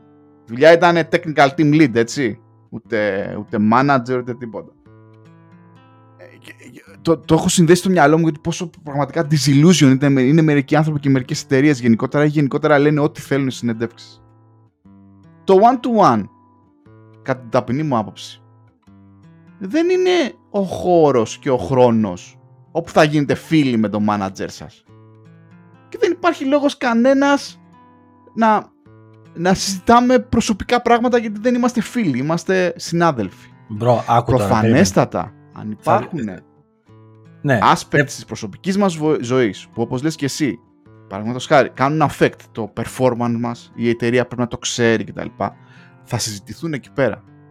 Αλλά κάποιοι, και όχι μόνο manager, το λέω και individual contributors έτσι, χρησιμοποιούν, ή νομίζουν μάλλον ότι αυτό είναι η ώρα που εμείς ας πούμε θα προσποιηθούμε ότι είμαστε φίλοι και λέμε ξέρω για τα παιδιά μας, την οικογένειά μας. Τώρα, για να μην ακουστεί πάλι αυτό πολύ έντονο. Μέσα σε μια δουλειά θα αναπτύξεις διαπροσωπικές σχέσεις, οποιοδήποτε επίπεδο ας πούμε, με τους συναδέλφους σου. Αλλά όπως έχουμε πει παλιά και ως bad guys, αυτό είναι, είναι δική σου επιλογή, δεν θα πρέπει να γίνεται enforced. Εγώ αν γουστάρω τον, τον συνάδελφό μου τον Γιώργο, δεν θα κάνουμε one-to-one κτλ. Μπορεί να το, να το πιάσω την κουβέντα αν είμαστε στο γραφείο, ξέρω εγώ, στην κουζίνα ή στο Slack αν είμαστε μακριά κτλ. Και, και να κανονίσουμε και να κάνουμε. Θα αναπτύξω εγώ τις σχέσεις που θέλω με αυτούς που θέλω. Ωραία. Να, Άρα... να, ε, άκου τώρα, θα, θα σου πω πάμε, κάτι πάμε. γιατί το, είπες, το είπες αυτό Έλα, και θέλω πάμε, να πω το εξής. Θα, το κάνω, να, θα, θα, θα, σε κάνω λίγο μια παράκαμψη για να καταλάβεις το σκεπτικό μου ακριβώς. Είσαι γονιός και τα παιδιά σου αυτή τη στιγμή είναι πολύ μικρά. Αυτή τη στιγμή δεν μπορεί να πιάσει κουβέντα με το γιο σου, ούτε με την κόρη σου, γιατί δεν μπορεί να μιλήσουν. Θα περάσουν τα χρόνια και να είστε όλοι γεροί και κάποια στιγμή τα παιδιά σου θα γίνουν 16 χρονών. Η ευχή που έχω εγώ, αν τα φέρεις ζωή και γίνω πατέρας, άρα και πολλοί άλλοι γονείς το έχουν αυτό, η ευχή που έχεις σε αυτές τις περιπτώσεις είναι να μπορείς να είσαι φίλος με το παιδί σου. Ωραία. Το, είναι, το, είναι να μπορείς να συζητάς. Να μπορείς να βγεις με το, με το γιο σου, με την κόρη σου, να πάτε μια βόλτα, ένα καφέ, να δείτε ένα παιχνίδι. Εντάξει, υπάρχουν πάντα γονεϊκέ σχέσεις που το παιδί με το γονιό θα έχουν μια ένταση. Γιατί... Αλλά anyway, η, σε ένα πολύ αφηρημένο επίπεδο, η ελπίδα του κάθε γονιού είναι να είναι φίλος με το παιδί του. Για να μπορεί το παιδί να του μιλήσει και ο γονιός να το βοηθήσει. Κατάλαβες; Είναι αυτή η σχέση που έχει να αναπτύξεις με το παιδί. Για να γίνει αυτό πρέπει να το δουλέψεις το πράγμα από όταν το παιδί είναι στα γενοφάσκια του. Και πρέπει να το ακούς και πρέπει να του δίνεις και χώρο και χρόνο και κατανόηση και να κάνεις πολλή δουλειά και ακόμα και όταν διαφωνεί η, η, ψυχή σου να, να κάνεις υπομονή και τέλος πάντων να το δουλέψεις για να φτάσεις στο σημείο να έχεις αυτή τη σχέση. Πολλοί γονείς δεν το κάνουν. Γιατί τα λέω αυτά; Γιατί έως έναν μικρότερο βαθμό η σχέση ενός καλού μάνατζερ με την ομάδα του είναι το ίδιο πράγμα. Δηλαδή, τι θέλω να πω; Ο Μπομπ χώρισε. Και έχει εδώ και δύο μήνες και παίρνει ένα task και το τραβάει από τα μαλλιά. Ωραία. Και η υπόλοιπη ομάδα έχει και το προσέχει. Και έρχονται σε σένα όλοι και σου λένε ο Μπομπ τον παίζει. Ο Μπομπ τον παίζει. Ο Μπομπ τον παίζει. Για να μπορείς εσύ να βοηθήσεις και την ομάδα και τον Μπομπ πρέπει να έχεις αναπτύξει μια σχέση. Πρέπει να μπορεί ο άλλος όταν έρθει το δύσκολο να σε εμπιστευτεί να σου το πει ότι ναι George, χώρισα με τη γυναίκα μου. Αν εσύ όμως όλο αυτόν τον καιρό, αντί να δημιουργήσει αυτό το, το safe space και να προσπαθείς να τον ακούς και να τον, ε, να τον βοηθάς στα day-to-day business, όχι στο να είστε ε, έχασε η Arsenal και να συζητάτε δύο ώρες για την Arsenal, σκασίλα μας. Αλλά να έχεις safe space ψυχολογικό, να τον ακούς, να του λες, It's okay, ρε παιδί μου, αν κάποιος σου μίλησε άσχημα και εσύ, ξέρω εγώ, στεναχωρέθηκες. Δεν ξέρω τι μαλακές γίνονται στο μάτι, γίνονται διάφορα. Να μπορεί να υπάρξει όμως αυτή η σχέση αν δεν έχει δημιουργηθεί αυτή η σχέση εμπιστοσύνης, γιατί για σχέση εμπιστοσύνης μιλάμε αυτή τη στιγμή, δεν μπορεί ο άλλος να έρθει και να σου πει κάτι δύσκολο τον οποίο τον επηρεάσει τη δουλειά πραγματικά για να μην τον απολύσει την τελική ρε φίλε. Αυτή είναι η πραγματικότητα. Γιατί αν δεν το ξέρεις και δεν μιλήσει κι αυτός, θα πεις Μπομπ τον παίζεις, θα μπει σε πρόγραμμα βελτίωσης, το οποίο ουσιαστικά είναι γελάμε, σε δύο μήνες σπίτι σου. Ε, χάσαμε όλοι. Εμείς χάσαμε ένα καλό υπάλληλο, ο Μπομπ έχασε τη δουλειά του. Το δέχομαι αυτό που λες, πολύ σοφό, πολύ ωραία, έτσι μετριάζει λίγο την λίγο χάρτσα άποψή μου. Ωραία. Η, διαδικασία, προσωπική άποψη πάντα, η διαδικασία του να χτιστεί μια σχέση εμπιστοσύνης μεταξύ επαγγελματιών πιστεύω ότι είναι μια πολύπλοκη διαδικασία. Έχει να κάνει και με τη δουλειά αλλά και με τους ανθρώπους. Είναι ένα ανθρώπινο πρόβλημα. Και δεν λύνεται με μόνο ένα εργαλείο.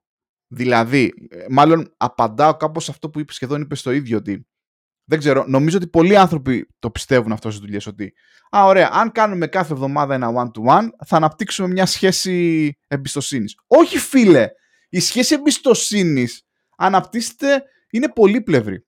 Ναι, ok, okay, μπορούμε να κάνουμε chit-chat και να μιλάμε για την Arsenal, ok. Okay. Ή να πούμε δύο-τρία πράγματα προσωπικά. Από την άλλη όμως, συγγνώμη, ε, η η στάση σου εσένα επαγγελματική σαν manager για την ομάδα, το πώς διαχειρίζεσαι την ομάδα, ας πούμε, το πώς, το πώς συμπεριφέρεις στους συναδέλφους μου, το πώς βοηθάς την ομάδα ή ξέρω εγώ είσαι noise κτλ. Σε μένα, στον individual contributor, μετράνε για να, για να σε ανεβάσω επίπεδα στο θέμα εμπιστοσύνης. Και θα έρθει τότε ε, ένας, ένας συμψηφισμός της εικόνας που έχω σχηματίσει για σένα και της απόδοσής σου και να πω ναι, κοίτα να δεις, βοηθάει ε, είναι έμπιστος, δεν μας δίνει, δεν κάνει το ένα κτλ.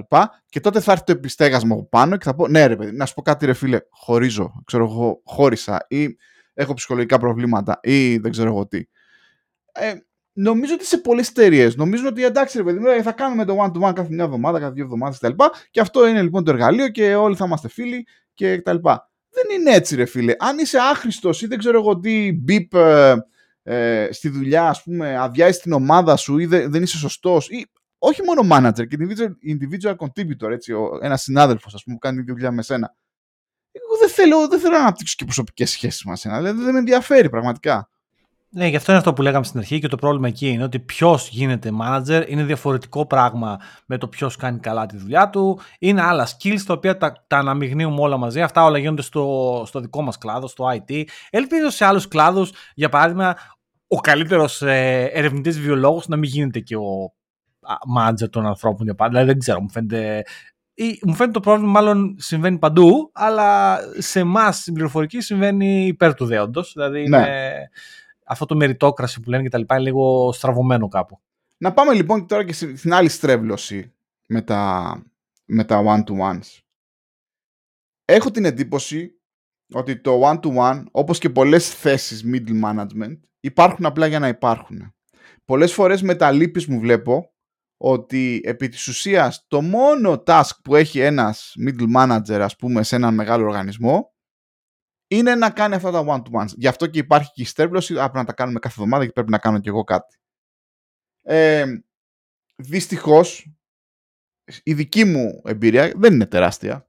Ok, okay, δεν ξέρω. Γράψτε στα comments και πείτε κι εσείς, αλλά να πείτε ουσιαστικά, μην μου δώσετε politically correct ε, απαντήσεις, γιατί από αυτές όλοι μπορούμε να το παίζουμε, έτσι. Εντάξει, politically correct είμαι κι εγώ και όποτε θέλουμε. Ε, δεν έχω βιώσει ποτέ resolution σε πρόβλημα για τη δουλειά, όχι προσωπικό. Έτσι, μέσα από αυτή τη διαδικασία. Το, το, το σύνηθες είναι ότι στην καλύτερη θα έχεις κάποιον που θέλει να σε ακούσει. Υπάρχει η έκδοση των manager οι οποίοι απλά το αποφεύγουν. Υπάρχουν και αυτοί οι ωραίοι ας πούμε που δεν έχουν όρεξη ή μπορεί να σε έχουν στα μπάρια ας πούμε. Α, κοίτα αυτός τώρα θα μου πει αυτό και αυτό γάμισε το, δεν, δεν, δεν, θέλω να ασχοληθώ. Και το σύνθεση είναι ναι, εντάξει, εντάξει, πέστα μας ε, αλλά δεν, δεν, κάνουν, δεν κάνουμε κάτι. Δεν, δεν θα γίνει κάτι και δεν γίνεται ποτέ. Και δεν έχουν και αυτοί οι ίδιοι τη δύναμη να κάνουν κάτι. Να πω, να πω και κάτι το αντίθετο βέβαια τώρα εδώ πέρα. Εγώ είχα μια φορά έναν manager ο οποίος ήταν πάρα πολύ καλός.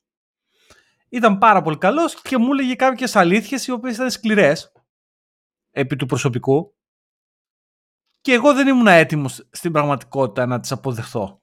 Γιατί αυτή είναι η αλήθεια. Δηλαδή μου έλεγε κάποιες. Μου έλεγε αλήθειες ο άνθρωπος, παιδί μου. Δηλαδή ακόμα και σήμερα κάποια από αυτά που μου είχε πει τότε που αφορούσαν τη δουλειά που έκανα τότε σε εκείνον τον οργανισμό, ακόμα και τώρα τα σκέφτομαι. Ξέρεις, έχω τις και τα σκέφτομαι γιατί ήταν, ήταν αυτό που λέμε truth bombs ας πούμε. Ξέρεις, δηλαδή δεν ήταν προσβλητικός.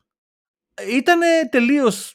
Δηλαδή ήταν η κουβέντα τότε, για να δώσω context, ήταν σε φάση γιατί δεν παίρνω προαγωγή να γίνω tech lead τη στιγμή που έκανα, σύμφωνα με τη δικιά μου την ε, αντίληψη, τη δουλειά του tech lead anyway. Και Τέλος πάντων, η αλήθεια ήταν ότι για, για τα δεδομένα της εταιρείας δεν είχα το, τότε, σε εκείνη τη φάση της καριέρας μου, το απαραίτητο skill set, whatever. Ε, και μια ερώτηση που μου είχε κάνει αυτός ο άνθρωπος για παράδειγμα τότε ήταν γιατί θες να γίνεις tech lead, για παράδειγμα; Κέρια ερώτηση. Κυνηγάς κάτι. Γιατί το θες αυτό, τι είναι αυτό που θα σου προσφέρει; Η αλήθεια ήταν εγώ ήμουν underpaid. Το πρόβλημα το δικό μου ήταν ότι ήμουν underpaid σε σχέση με το market. Ωραία. Η σωστή κουβέντα που θα έπρεπε να είχα κάνει τότε, εγώ, δεν είναι κάνε με tech lead. Ήταν σε φάση, φίλε, είμαι underpaid. αλλά ε, δεν είναι εύκολο αυτό να το σκεφτείς. Δηλαδή, ξέρεις, αυτό που θέλω να πω είναι καμιά φορά μπορεί να πετύχεις καλό manager, μπορεί εσύ να μην είσαι σε καλό mindset. Και ξέρεις, αυτό που επίσης θέλω να πω είναι ότι κάποιες φορές, όσο καλός και να είναι ο manager, όσο καλός και να είσαι εσύ, όσο καλή θέλεις και να υπάρχει, κάποιες σχέσεις ανθρώπινες δεν θα δουλέψουν. Όχι γιατί είναι κακό κάποιο από τους δύο, γιατί απλά δεν δουλεύουν, ρε παιδί μου. Είναι άλλα κομμάτια του puzzle. Bad timing. Σωστό. Και παραδέχομαι και εγώ ότι έχω και εγώ αντίστοιχο συμβάν στην επαγγελματική μου ζωή, όχι πριν, πριν 3-4 χρόνια, με πολύ ωραίο feedback. Truth bombs, ξέρω εγώ, διόρθωσε αυτό, διόρθωσε το άλλο, το οποίο τα πήρα και προσπαθώ να τα κάνω απλά κτλ. Αλλά σαν επαγγελματίας ακούγομαι έτσι λίγο έντονος. Γιατί δεν, δεν ξέρω, ε, έχω αυτή τη λογική γενικότερα στη ζωή μου ή μάλλον στα επαγγελματικά μου. Α τη ζωή μου, γιατί ο καθένα είναι διαφορετικός. Όταν βλέπω, ξέρω εγώ, σε μια πορεία επαγγελματική ε, ε, ένα set από φαινόμενα, έτσι, και κρατάω έτσι μια πολύ απλή λογική στατιστικής. Και βλέπω ότι 9 στις 10 μια διαδικασία δεν δουλεύει για τους χύψη λόγους κτλ. Και μετά λέω εντάξει, μπορεί εσύ να έχεις λάθος. Οπότε πηγαίνω και ρωτάω τους φίλους μου, πηγαίνω ρωτάω τους συναδέλφους συναδέλφους μου, τι πιστεύεις εσύ γι' αυτό κτλ. Και, και αυτό που θέλω να, να πω είναι ότι υπάρχει πρόβλημα. Δηλαδή, ναι, μεν υπάρχει αυτή μία στις 10 περιπτώσεις, ας πούμε, που όλα λειτουργούν κτλ. Αλλά 9 στις 10 δεν λειτουργούν. Και τώρα, τι κάθομαι κι εγώ και λέω, δεν μπορούμε να λύσουμε το πρόβλημα γενικότερα. Όπως δεν μπορούμε να αλλάξουμε τις εταιρείες. Δεν μπορούμε να αλλάξουμε τους οργανισμούς, ιδιαίτερα από τις θέσεις που είμαστε. Γιατί, όπως είπαμε και σε μια προσωπική μας κουβέντα, μερικές φορές όταν δεν μπορούμε να αλλάξουμε τον εαυτό μας, πώς πιστεύουμε ότι θα αλλάξουν εταιρείες για μας; Ή εμείς θα αλλάξουμε μια εταιρεία; Παρ' όλα αυτά, κάθομαι και λέω, δεν μπορεί να υπάρξει ένας ορθολογισμός σε, σε, αυτά τα activities, ας πούμε. Ε, δηλαδή, ε, ζητάνε από τους individual contributors technical excellence, ζητάνε communication skills, ζητάνε people skills, ζητάνε όλα αυτά αυτοί οι οργανισμοί από όλους εμάς. Τις διαδικασίες τους, που μία από αυτές είναι και το one-to-one, δεν γίνεται να τις κάνουν refine. Το industry, το market, να μην παίζουμε αυτό το κουκλοθέατρο που παίζουμε. Ναι, μία στις 10 θα βρεθεί ένας άνθρωπος πολύ ειλικρινής ή που θα θέλει να σε βοηθήσει, θα σε βοηθήσει. 9 στις 10 όμως ρε παιδιά δεν γίνεται. Γιατί χάνουμε την ώρα μας λοιπόν, δηλαδή γιατί χάνουμε την ενέργειά μας; Μήπως γίνεται να το κάνουμε κάπως διαφορετικά; Υπάρχει λύση ή απλά είμαι dreamer; Ή μάλλον έχω υψηλά ε, πώς να το, φανταστικά ε, asks; Ε, όχι, κοίταξε. Η, η απάντηση είναι όπως σε πολλά πράγματα ε, και ακούγεται βαρετό, αλλά αυτή είναι η απάντηση. Η απάντηση είναι στην εκπαίδευση, στο training, στο learning, στο, στο education. Δηλαδή να βρεις αυτούς τους ένα-δύο champions μέσα στην εταιρεία σου που σίγουρα σε κάθε εταιρεία υπάρχουν ένας-δύο πολύ καλοί manager και να τους κάνεις elevate σε ένα επίπεδο στο οποίο να μπορούν να κάνουν train τους υπόλοιπους manager. Ή αν δεν υπάρχουν αυτοί γιατί θεωρείς ότι η εταιρεία σου έχει τέτοιο πρόβλημα να προσλάβεις υπάρχουν consultants οι οποίοι κάνουν αυτή τη δουλειά. Απλά δυστυχώς όταν σε ένα industry το οποίο είναι driven από results και από data measurable όλα, τα non-measurable πράγματα, τα οποία είναι αυτά από τα οποία μιλάμε αυτή τη στιγμή, έχουν δυσκολότερο βαθμό να τα πουλήσεις στον management σε αυτόν που βάζει το χέρι στην τσέπη. Να του πεις, φίλε, αξίζει αυτή η επένδυση. Δεν είναι απολύτως measurable με τη μία. Δεν είναι κάτι το οποίο μπορείς να βάλεις ένα data analytics από πίσω όμως και να κάνεις ένα γράφημα που μιλάγαμε για το αν ο George έκανε το τρέξιμο γρηγορότερο ή αργότερο. Αυτό είναι non-measurable. Είναι αυτό που λέγαμε στο τρέξιμο μου κάνει καλό στην ψυχή. Δεν μετριέται αυτό. Στο λέω εγώ και πρέπει να με πιστέψεις. Ναι. Ότι μου κάνει καλό στην ψυχή. Στο ε, το ίδιο είναι και το training με, με το management στο παράδειγμα όμως που έδωσες, που ήταν πολύ ωραίο, πολύ σοφό παράδειγμα, από αυτό που σου είπε αυτός ο άνθρωπος, ότι κοίτα να δεις, Ρε Τζόρτζ. Ε, η πραγματική σου ανάγκη είναι ότι θες περισσότερα λεφτά. Ωραία. Και εσύ κάθεσαι και λες ναι ρε φίλε, αλλά εγώ δουλεύω εδώ 4-5 χρόνια και βλέπω το, όλο το περιβάλλον και ποιος είναι ο μόνος τρόπος που η εταιρεία έχει θέσει για να πάρω εγώ περισσότερα λεφτά, να ανελιχθώ με κάποιο promotion. Ωραία. Ε, αυτό είναι conflicting, δηλαδή. Ναι, με, ο, ο άλλος ναι. βρήκε το πρόβλημα, αλλά δεν μπορεί να το αλλάξει. Ναι, αλλά πρόσεχε, αυτό δεν απαραίτητο ότι. Κοίταξε, ναι, ο, ο, ο σωστός, ο μάτζερ, ο καλός, δεν έχει αυτό σκοπό να σε κρατήσει. Ο καλός. Δεν έχει αυτό σκοπό να σε κρατήσει στην εταιρεία. Και αυτό είναι ένα πράγμα το οποίο πάλι το παρεξηγούμε. Εγώ, σαν manager, θέλω οι άνθρωποι που δουλεύουν μαζί μου να νιώθουν ότι παίρνουν τέτοια skills και τέτοιες εμπειρίες που γίνονται πιο marketable. Να αισθάνονται χαρούμενοι και ευτυχισμένοι που δουλεύουν σε αυτή την ομάδα και ότι κερδίζουν ατομικά. Αυτό το mindset όμως προϋποθέτει ότι κάποια στιγμή θα φύγουν. Είναι σαν πουλιά που θα πετάξουν, θα πάνε αλλού. Amazing. Και ούτως ή άλλως εταιρείες σαν την Amazon στην τελική έχουν measurable churn. Δηλαδή λένε ότι κάθε χρόνο πρέπει να φεύγει από την εταιρεία ένα ποσοστό επί 100, δεν θυμάμαι πόσο είναι, 20% δεν θυμάμαι. Το οποίο στη βάση του, μην το συζητήσουμε, μην πάμε εκεί πέρα, στη βάση του είναι όμως λογικό. Γιατί αυτό είναι. Αν κάποιος δουλεύει και πηγαίνει τα upskill στην ομάδα σου και είναι τόσο πραγματικά beneficial, θα φύγει. It's the circle of life. και έτσι δουλεύει. Οπότε αυτό που μου είπε ο manager, αν εγώ το είχα καταλάβει εκείνη την ώρα καλύτερα, θα είχα γλιτώσει ένα χρόνο βασανιστηρίου μετέπειτα αφού μου το είπε αυτό και θα είχα καταλάβει ποιο είναι το πραγματικό πρόβλημα και θα είχα φύγει. Και δεν θα μου είχε πάρει δύο χρόνια να, να ανακαλύψω ότι δεν είναι ότι ήμουνα εγώ κακός, στη δουλειά ή ότι δεν έκανα, είναι ότι στην πραγματικότητα ήθελα κάτι πολύ διαφορετικό. Η εταιρεία ήθελε κάτι διαφορετικά skills τα οποία εγώ δεν τα είχα. Γιατί ρε παιδιά, ξέρετε κάτι. Είναι αυτός, το είχα δει κάπου και μ' άρεσε. Είναι σαν να ελέγξει έναν ελέφαντα και ένα περιστέρι και να πεις: Ο πρώτο που θα σκαρφαλώσει το δέντρο κερδίζει. Ε, προφανώς το περιστέρι θα κερδίζει γιατί πετάει. Ο ελέφαντας δεν είναι φτιαγμένος για να ανεβεί στο δέντρο.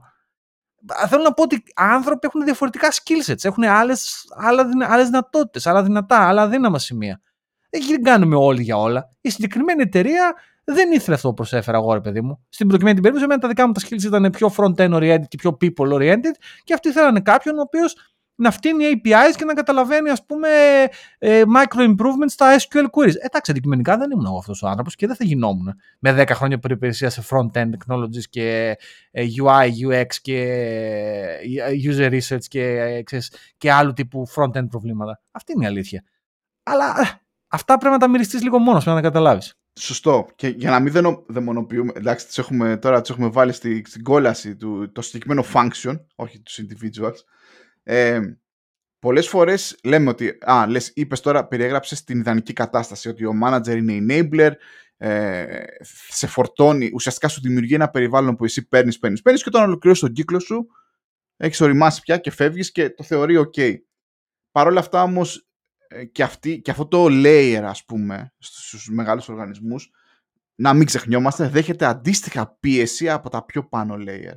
Και κάπου εκεί καταλήγουμε και λέμε ότι τελικά η εικόνα ενός οργανισμού είναι, έχει, και η τωρινή του κατάσταση έχει πάρα πολύ μεγάλη σχέση με τις πιέσεις και τη, τις απόψεις και τη φιλοσοφία των 2, 3, 4, 5, 10 individuals που κάθονται πάνω από όλο αυτό το παχύ layer middle management το και το πιο παχύ. Το executive ναι. function, έτσι. Το executive function ουσιαστικά στην πραγματικότητα κάνει define το, το culture.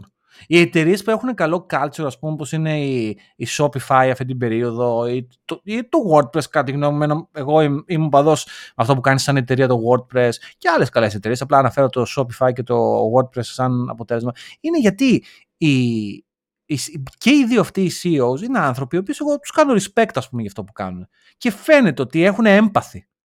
Και δυστυχώς οι executives με empathy, οι οποίοι μπορούν να καταλάβουν τα προβλήματα που έχουν διάφορα functions, ανθρώπινα προβλήματα. Πώς, τι πρόβλημα έχει ένας τρανς ε, άνθρωπος, τι πρόβλημα έχει ένας γκέι άνθρωπος, τι πρόβλημα έχει ένας ε, μαύρος άνθρωπος, τι πρόβλημα έχει ένας, ένας immigrant, ένας άντρας, μια γυναίκα ε, που είναι έγκυος και για να, για να μπει σε όλο αυτό το mindset, να καταλάβει την πολυπλοκότητα της ανθρώπινης φύσης και να καταλάβει ότι είναι μέρος της δουλειάς του, ε, χρειάζεται κάποια συγκεκριμένα ανθρώπινα skills. Και κάποιες εταιρείες είναι τυχεροί και τους έχουν και κάποιες εταιρείες δεν είναι τυχεροί και δεν τους έχουν.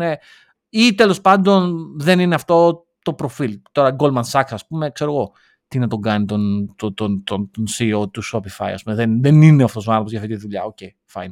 Άλλη, άλλο, άλλη business εκείνη. Αλλά τέλος πάντων θέλω να πω ότι το executive board, ας πούμε, το executive function μιας εταιρείας στην πραγματικότητα κάνει define σε πολύ broad uh, terms, ας πούμε, το, το culture της εταιρείας. Λοιπόν, ε, δικάσαμε.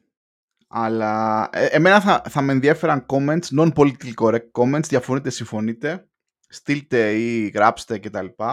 από εμπειρίες σας κτλ. Γιατί ο, όπως και να έχεις στο τέλος της ημέρας είμαστε δύο τύποι, λέμε την άποψή μας και πίνουμε και ένα καφεδάκι. Αυτό. Αυτά. Καλά τα έχουμε πάρει. Ναι. ένα κλασικό, ένα κλασικό παλιωμοδίτικο bad guys. Κλείσαμε έτσι με αυτό, με αυτή τη, ναι. Ναι, με αυτή τη, τη, τη, τη δικάσιμο, ας πούμε. ε, καλώς, καλή εβδομάδα να έχουμε πάρει. Να είσαι καλά, George, και χαιρετισμού σε όλους. Γεια χαρά.